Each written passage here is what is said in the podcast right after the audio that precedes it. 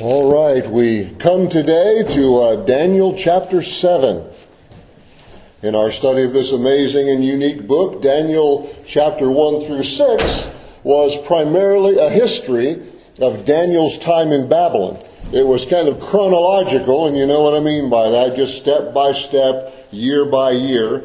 Uh, Daniel chapters 1 through 6 was kind of chronological and just viewed the, the high points the defining moments of Daniel's life in Babylon in the order in which they happened. But when we come to chapter 7, Daniel records for us here and through the remainder of his book, chapter 7 all the way to chapter 12, basically four visions that God gave to him that are prophetic. These last six chapters of Daniel are prophecy, Bible prophecy. It is revelation from God regarding the times of the Gentiles. You may remember that phrase. We used it when we spoke uh, on chapter 2. Uh, the, the times of the Gentiles began when Nebuchadnezzar overran Judah and the city of Jerusalem. They were never again a totally independent sovereign nation. Even after they returned to the land 70 years later, the Jews were dominated by, uh, by Gentile nations for about 650 years, and then the Romans destroyed Jerusalem. so Jerusalem was, as Jesus put it in Matthew 24, was going to be trampled by the Gentiles until the times of the Gentiles are fulfilled. God's prophetic clock, of course, has always been ticking, but God's prophetic clock became much more obvious to Bible students in 1948 when the nation of Israel once again declared itself a sovereign nation and reestablished their nation in their ancient homeland. And then we began to see and understand more clearly the writings of the Old Testament prophets. Yet things are happening just as God said that they would, and our eyes continue to be more and more open to see these Bible, these different things that God, God had forecasted that are all coming to pass. Many people today, many people that you will talk to, they question the Bible. Sometimes they mock the Bible. And so this has led us to look for ways to defend the Bible. We call it apologetics uh, the, the defense of the faith. And some folks might say, well, you know, the Bible is true. I know the Bible is true because it changes lives. That is true. When people obey what God says in His Word, their lives will change. Some people say, well, I believe the Bible's true because there are scientific statements in the Bible that describe, you know, the water cycle and seasons and, and all, and ocean currents and all kinds of other things that, that ancient man could not have known, yet it's in the scriptures. So we say, you know, a, a, book that makes those kinds of scientifically accurate statements must be from God, and it must be true. We could say that all of the discoveries of archaeology demonstrate that the Bible is true. And all of those things are all correct. But the most powerful verification that the Bible is true and was given to man by the sovereign creator of all things, the most powerful verification of all that is fulfilled prophecy. When the Bible says a certain thing is going to happen, and it happens precisely and right down to minor details, we have to recognize that no one could know that, and no one could say that, and no one could make that happen except an all knowing, all powerful, eternal God. No human wisdom or knowledge could forecast these things so accurately, so precisely. I've quoted to you this passage on a number of occasions.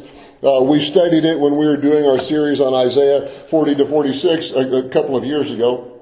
Many of you are familiar with this passage because I quote it to you periodically. Isaiah 46, 9 through 11. I am God and there is no other. I am God and there is none like me. Declaring the end from the beginning and from ancient times things that are not yet done saying, My counsel shall stand, and I will do all my pleasure. The last part of verse 11 says, God says, Indeed, I have spoken it. I will also bring it to pass. I have purposed it. I will also do it. So prophetic portions of scripture display the, the infinite mind of God. We see the creative incomprehensible genius of God on, on full display. God is eternal. God is omniscient, meaning he's all knowing. He is omnipotent, meaning he's all powerful. He has designed his eternal plan and then he's making it happen. He declares from ancient times things that are not yet done, that passage says. He knows the end from the beginning, and he knows all of that because he is eternal. I've heard some people say, even I've heard some preachers say, talking about God looking into the future. Uh, and they, they say he knows the future because he can see into the future. And, and okay, I, I get that. I mean, I think I understand what they're, what they're trying to say. But you know, God doesn't really look into the future. He's already there. He doesn't have to get out his eternal binoculars and look down the corridors of time, as, as some say, and sort of look into the future. God, God's already in the future. He is not bound by time. I think I've explained to you before, God actually created time. Well, when he set the sun in the sky and the moon in the sky and the stars in outer space and he made the earth spin and he started the cycles of days and nights and months and seasons, God was creating the system that we use to mark the passing of time. So, so he doesn't gaze down the corridors of time and look into the future. He's not even existing within the boundaries of, of, of, created time. He's simply unfolding his eternal plans, revealing his eternal plans, uh, uh, one piece at a time to we humans for our benefit and for his glory. So that's what he's saying in Isaiah 46. I am God, there is no other. I am God, there's none like me, declaring the end from the beginning and from ancient times, things that are not yet done. He says, I have spoken it, I will bring it to pass. I have purposed it, I will also do it. So the, so the infinite eternal, omniscient, omnipotent, incomprehensible, brilliant genius of our sovereign creator is on full display in Bible prophecy and in its fulfillment. There is no better proof of the truth of God's word, the Bible, than fulfilled prophecy, and this is precisely what we find in the seventh chapter of Daniel we have here a, a, panoramic overview of the times of the Gentiles, the great kingdoms and empires of the world from Daniel's day right up to the millennium, the thousand year reign of Christ on this earth. It, it is a parallel vision in, in many ways to Nebuchadnezzar's dream that we saw back in chapter 2. We can't possibly cover everything that's in this chapter in one sermon. And so we're going to be looking at it for a couple of weeks, maybe a third week. We're going to read verses 1 through 18 today, and then we're going to focus on the one great theme of the vision. We'll come back and fill in some of the blanks next Sunday and possibly the week after that even. Well, we're going to just read the first 18 verses and then we want to focus on this great, incredible, majestic theme of this, of this whole chapter. Daniel 7 verse 1. In the first year of Belshazzar, king of Babylon, Daniel had a dream and visions of his head while on his bed. Then he wrote down the dream, telling the main facts. Daniel spoke, saying, I saw in my vision by night, and behold, the four winds of heaven were stirring up the great sea. And four great beasts came up from the sea, each one different from the other. The first was like a lion and had eagle's wings. I watched till its wings were plucked off, and it was lifted up from the earth and made to stand on two feet like a man, and a man's heart was given to it. And suddenly another beast, a second like a bear, it was raised up on one side. It had three ribs in its mouth between its teeth, and they said thus to it, Arise and devour much flesh. After this I looked, and there was another like a leopard, which had on its back four wings of a bird. The beast also had four heads, and dominion was given to it. We'll talk about these beasts actually next week. But after this I saw in the night visions, and behold, a fourth beast dreadful and terrible, exceedingly strong. He didn't even know how to describe it with an earthly beast. It had huge iron teeth. It was devouring, breaking in pieces, trampling the residue with its feet. It was different from all the beasts that were before it, and it had ten horns. I was considering the horns, and there was another horn, a little one coming up among them, before whom three of the first horns were plucked out by the roots. And there in this horn were eyes like the eyes of a man, and a mouth speaking pompous words. If you've read the book of Revelation anytime recently, there should be little lights going off in the back of your brain. We'll talk about it more next Sunday. I watched until thrones were put in place, and the Ancient of Days was seated. His garment was white as snow and the hair of his head was like pure wool. His throne was a fiery flame, its wheels a burning fire. A fiery stream issued and came forth from him. A thousand thousands ministered to him. Ten thousand times ten thousand stood before him. The court was seated and the books were opened. I watched then because of the sound of the pompous words which the horn was speaking. I watched till the beast was slain and its body destroyed and given to the burning flame. As for the rest of the beasts, they had their dominion taken away, yet their lives were prolonged for a season and a time.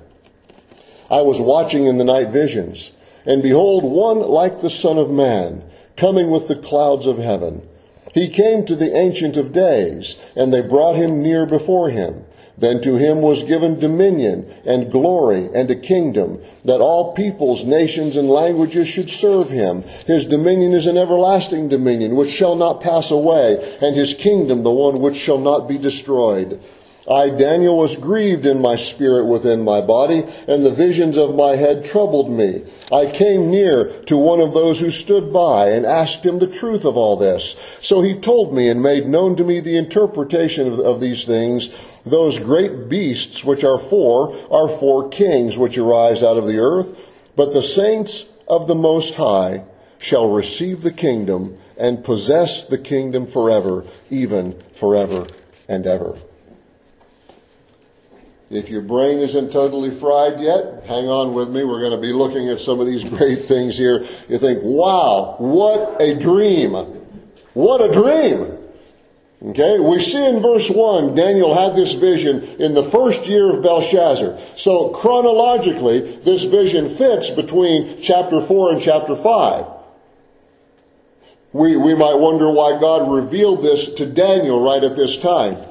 Well, I know many of you know from Genesis 12, right up to the time of the Babylonian captivity, Israel had believed that God had special purposes in mind for them as a nation. They were convinced that God had set them apart and that God would enrich them and bless them and pour out his loving kindness on them forever and that they would reign in a kingdom with the Messiah. Now they had sinned to the point that God had allowed them to be, taken as captives because of their sin. Their land was in shambles. Their temple was destroyed. The walls of their city were broken down. And the question naturally would come to their minds, has God forsaken us? Has God decided to, to avoid his original promises and intentions? And are we now being set aside and God threw us out and he's done with us? From the human perspective, it must have looked to them as though God was through with them as a nation. But God was not through with Israel. There had to be a 70 year purging, a 70 year judgment. There would have to be some kind of restoring and rebuilding, but God had not permanently set them aside. And so God gives them, in the midst of this time of judgment, He gives them this word from the Lord through Daniel that there still would be a glorious and marvelous future for Israel. He writes it down so everyone would be able to see it and read it and understand it. He says, I wrote down the dream telling the main facts. There are many parallels to chapter 2 here. The same world empires viewed a little differently, but the same ones, and we'll, as I said, we'll talk about them more next week. But what is the theme, the main theme of this vision?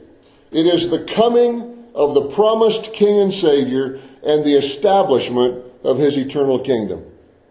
That's the theme of the vision, that after all of the Gentile empires have come and gone, there is coming a final glorious king who's going to establish a glorious kingdom. And his kingdom and his rule are going to be unlike anything the world has ever known and unlike anything that the world has ever experienced. And if you look at verse 13, right in the middle of the chapter, verse 14, you will see the theme. He said, I was watching in the night visions. Behold, one like the Son of Man, coming with the clouds of heaven. He came to the Ancient of Days. They brought him near before him. To him was given dominion and glory and a kingdom that all peoples, nations, and languages should serve him. His dominion is an everlasting dominion which shall not pass away, and his kingdom the one which shall not be destroyed. That is the theme, that is the main point of the whole vision. Is that the king is coming and he is going to receive the kingdom. And I want to share with you uh, just one piece of it this week. We'll look at the more of it next week. The first, the, the crowning of, of the king. Secondly, the qualities of the kingdom. And thirdly, the timing of the kingdom. We're only going to make the first aspect today, the crowning of the king. We'll cover all three aspects before we move on to the next chapter and we'll develop some more of these thoughts here. Way too much for one sermon. So first, and our thoughts today, the, the, the crowning of the king. This is the crucial moment in the history of eternity, in the history of this world. This is the greatest event in all of God's time and all of God's eternity, the crowning of the King of Kings and the Lord of Lords. And by the way, this is not a new theme in the Bible. You can go all the way back to the 49th chapter of Genesis and you will find the promise made that someone is going to come called Shiloh. And Shiloh, uh, the word Shiloh means the one whose right it is. And Genesis 49 says when Shiloh comes, he is going to take the scepter. A scepter is the rod of authority that belongs to the king. So in Genesis 49, it was prophesied that someone is going to come whose right it is to take the scepter, the symbol of authority, and he is going to rule the world. In Samuel chapter 7, 2 Samuel chapter 7, uh, God gives this message to King David. David had a great desire in his heart to build a temple to the Lord. Some of you are familiar with the story. God told him he could not build the temple. He was a man of war, but Solomon would be a man of peace and he'd have Solomon build the temple. But in the midst of the promise that Solomon would build the temple, God says to Samuel, God says, sorry, to David in 2 Samuel 7:16, he said, I'm going to send somebody greater than Solomon, somebody greater than David. And I'm going to send one who will establish a kingdom, and it will be an eternal kingdom. It will last forever and ever. So God restated that the promise had been made that the Messiah would come, he would establish a kingdom. You, you get into the Psalms, you got Psalm 2, Psalm 45, Psalm 72, Psalm 110. All of those picture the coming king. Isaiah chapter 9, the great Christmas passage that we often preach from. Unto us a child is born, unto us a son is given, and the government will be upon his shoulders. You see, this promise is all over the Old Testament. The apostle John in the book of Revelation in chapters 4 and 5, those wonderful, powerful chapters, chapter 4 and 5 of Revelation. Uh, a lot of you are familiar with that. John gets this glimpse of the crowning of the king. And John says in chapter 4 and verse 2, there was a throne set in heaven, and one sat on the throne, and he that sat on it uh, was, was to look on him like jasper and a sardius stone. There was, there was an emerald rainbow around the throne, and around the throne were 24, uh, around the, the throne of God were 24 other thrones, and on the thrones I saw 24 elders sitting. They were clothed in white clothing. They had on their heads crowns of gold, and out of the throne proceeds lightning and thunder and voices and lamps of fire and so forth. And then John goes on to talk about all these kinds of angelic hosts that, that were there. And they were crying out, You are worthy, O Lord. Some of you know those, those phrases there from chapter 4 and 5 of Revelation. As the angels and everyone in heaven crying out, You are worthy, O Lord, to receive glory and honor and power.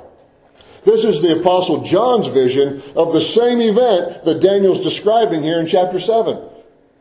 And in John, in, in chapter 5 verse 1, he sees one sitting on the throne who is the eternal God. And he has in his hand a scroll. And, and he's crying out for someone to take the scroll and step out and open the scroll and take possession of the earth. It's coronation day. And one steps up. And it says in verse 5 of chapter 5 of Revelation, he is the lion of the tribe of Judah, the root of David. He's a lamb as though it had been slain. In other words, he is a living lamb with the marks of sacrifice on his body. And the lamb comes out from behind the throne and he comes and takes the scroll out of the hand of God the Father. And you remember, as soon as he took the scroll, if you're familiar with that passage, all the, all the music starts. And it says they sang a new song. And the angels begin to sing, and the living creatures and the elders. And he says the number of them was 10,000 times 10,000 and thousands of thousands. And they, and they were singing and saying with a loud voice, Worthy is the Lamb that was slain to receive power and riches and wisdom and strength and honor and glory and blessing. And every creature, the scripture says in that passage, that is in heaven and on earth and under the earth and in the sea, all of them, he says, I heard saying, blessing, honor, glory, and power be to him who sits on the throne and unto the Lamb. And they fell down and worshiped him who lives forever and ever. I always tell you, if you can read Revelation 4 and 5 and not get a few chills down your back, I'll pray for you. I mean, it is just amazing when you picture what's actually going on there. So John and Daniel had a glimpse of the glory of the crowning of Christ. And that is precisely what we see here as Daniel pictures the thrones and the Ancient of Days. And you'll notice there in verse, uh, verse 9, I watched till thrones were put in place, plural, more than one throne. We don't know exactly what Daniel's seeing. Some think the thrones indicate the presence of the Trinity. Others think they were thrones for other angelic beings or for the 24 elders that John speaks of in the book of Revelation. But we do know that the focus of the scene is on the Ancient of Days. He's called the Ancient of Days in verse 9, verse 13, and verse 22. He's the one who is really, really, really old meaning he's the one who is eternal. He's the one, eh, this one who is eternal is none other than God himself. The God the Father, the eternal God who sits in judgment, as it says at the end of verse 10. The court was set, was seated, and the books were opened. So God the Father, in this scene that Daniel's seeing, he takes his place on the throne. He is the eternal one. He is the ancient of days.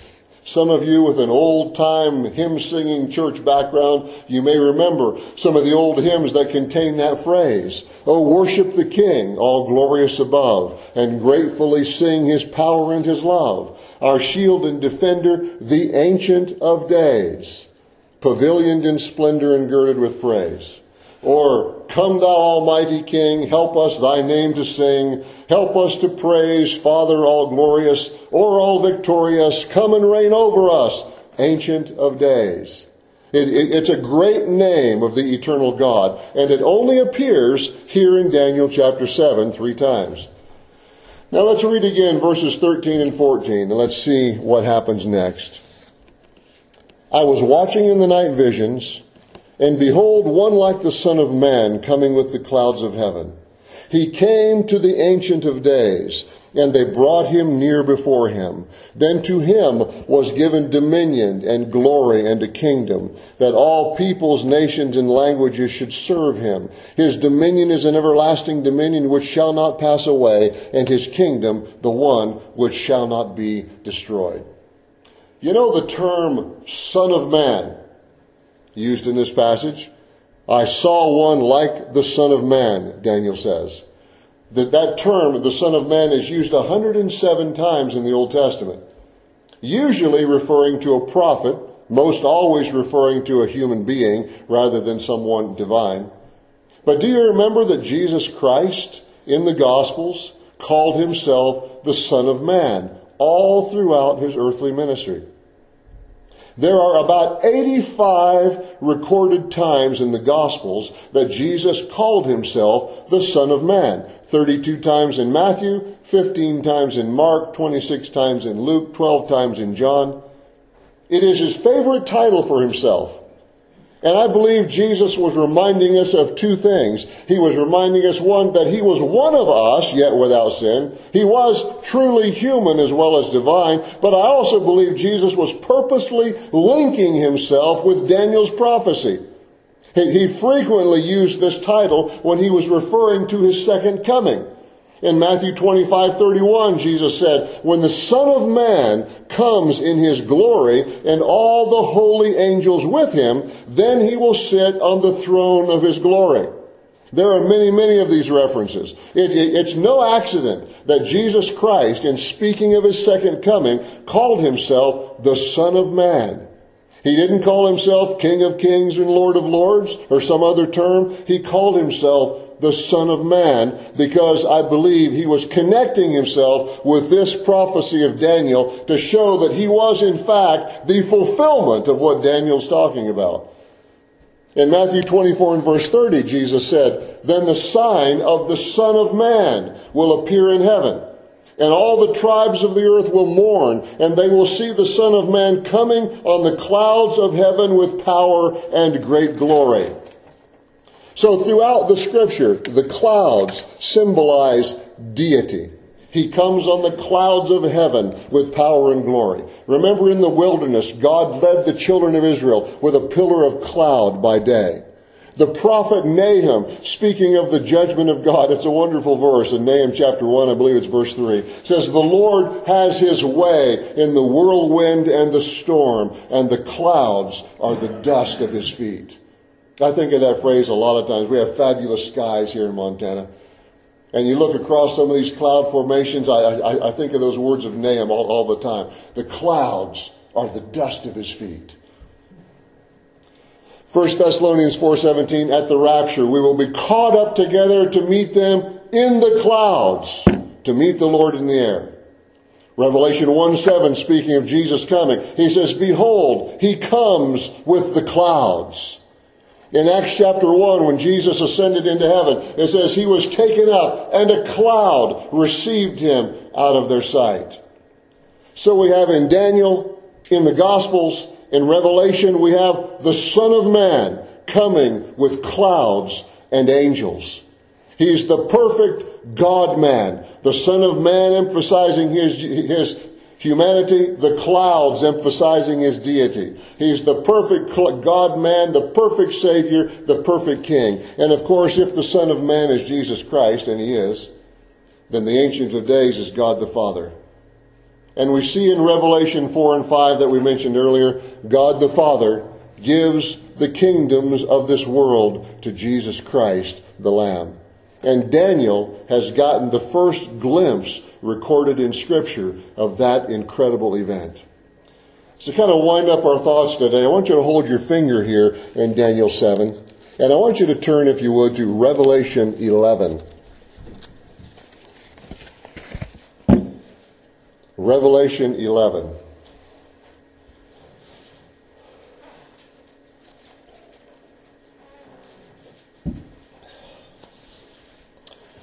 We're going to read the, the last little section of, of, of Revelation 11. We're going to begin to read in verse 15.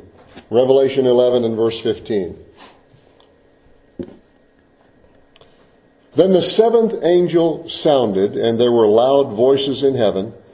And here's a great phrase saying, The kingdoms of this world have become the kingdoms of our Lord and of his Christ, and he shall reign forever and ever. Do you realize the power of that statement?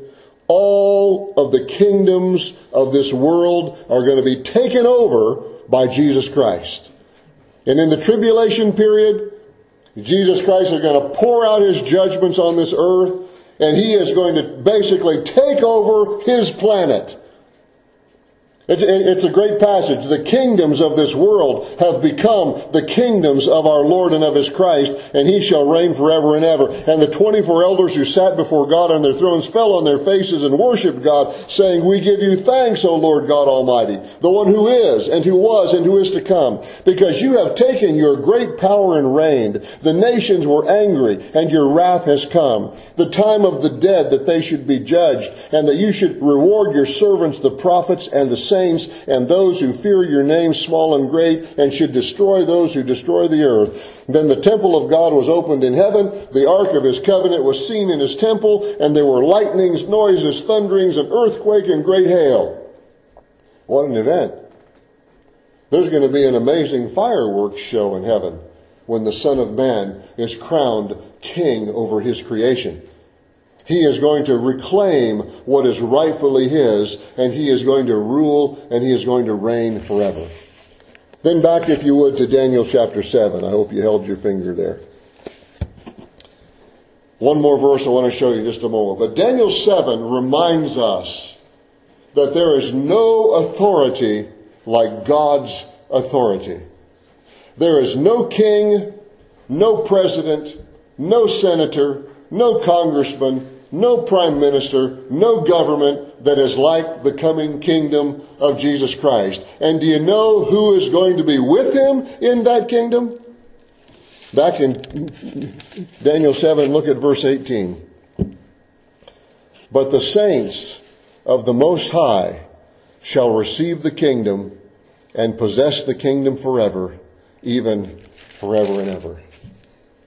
The saints of the Most High are going to receive that kingdom. The word saint means holy one. We use it in a lot of different ways, but the, the literal understanding of the word as it's translated in our Bible, saint, means holy one. So who is going to receive the kingdom? The holy ones who belong to the Most High God. You say, well, I'm in trouble, man. I'm not holy. You might be thinking if, if you knew every thought that has gone through my mind this week, I'd be sneaking out of here in, in, in humiliation.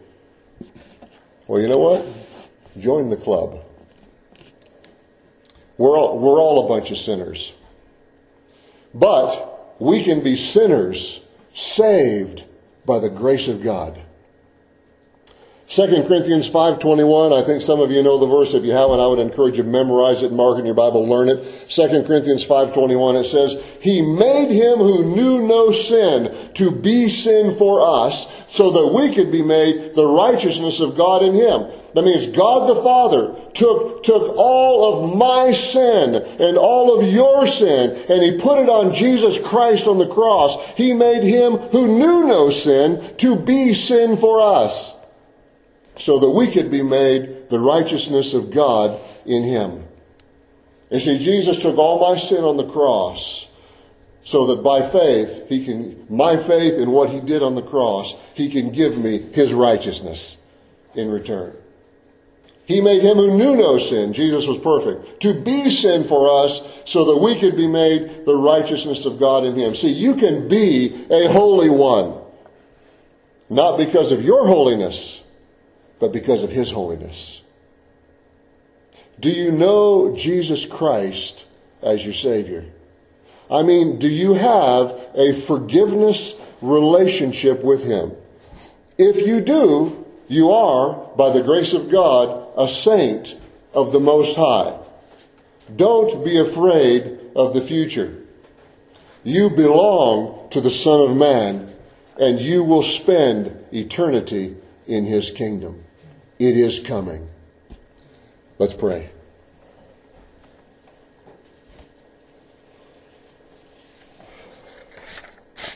Lord, as we work our way through all of the, the routines of life from day to day and week to week,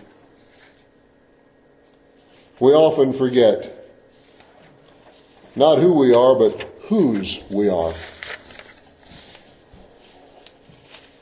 And Lord, we get, we get upset with the government, and we get upset with people, and we get upset in our jobs, and we get upset with our circumstances, and, and there are all sorts of issues that just sort of trouble us, and we get all rattled, and, and, and we, we, we forget whose we are.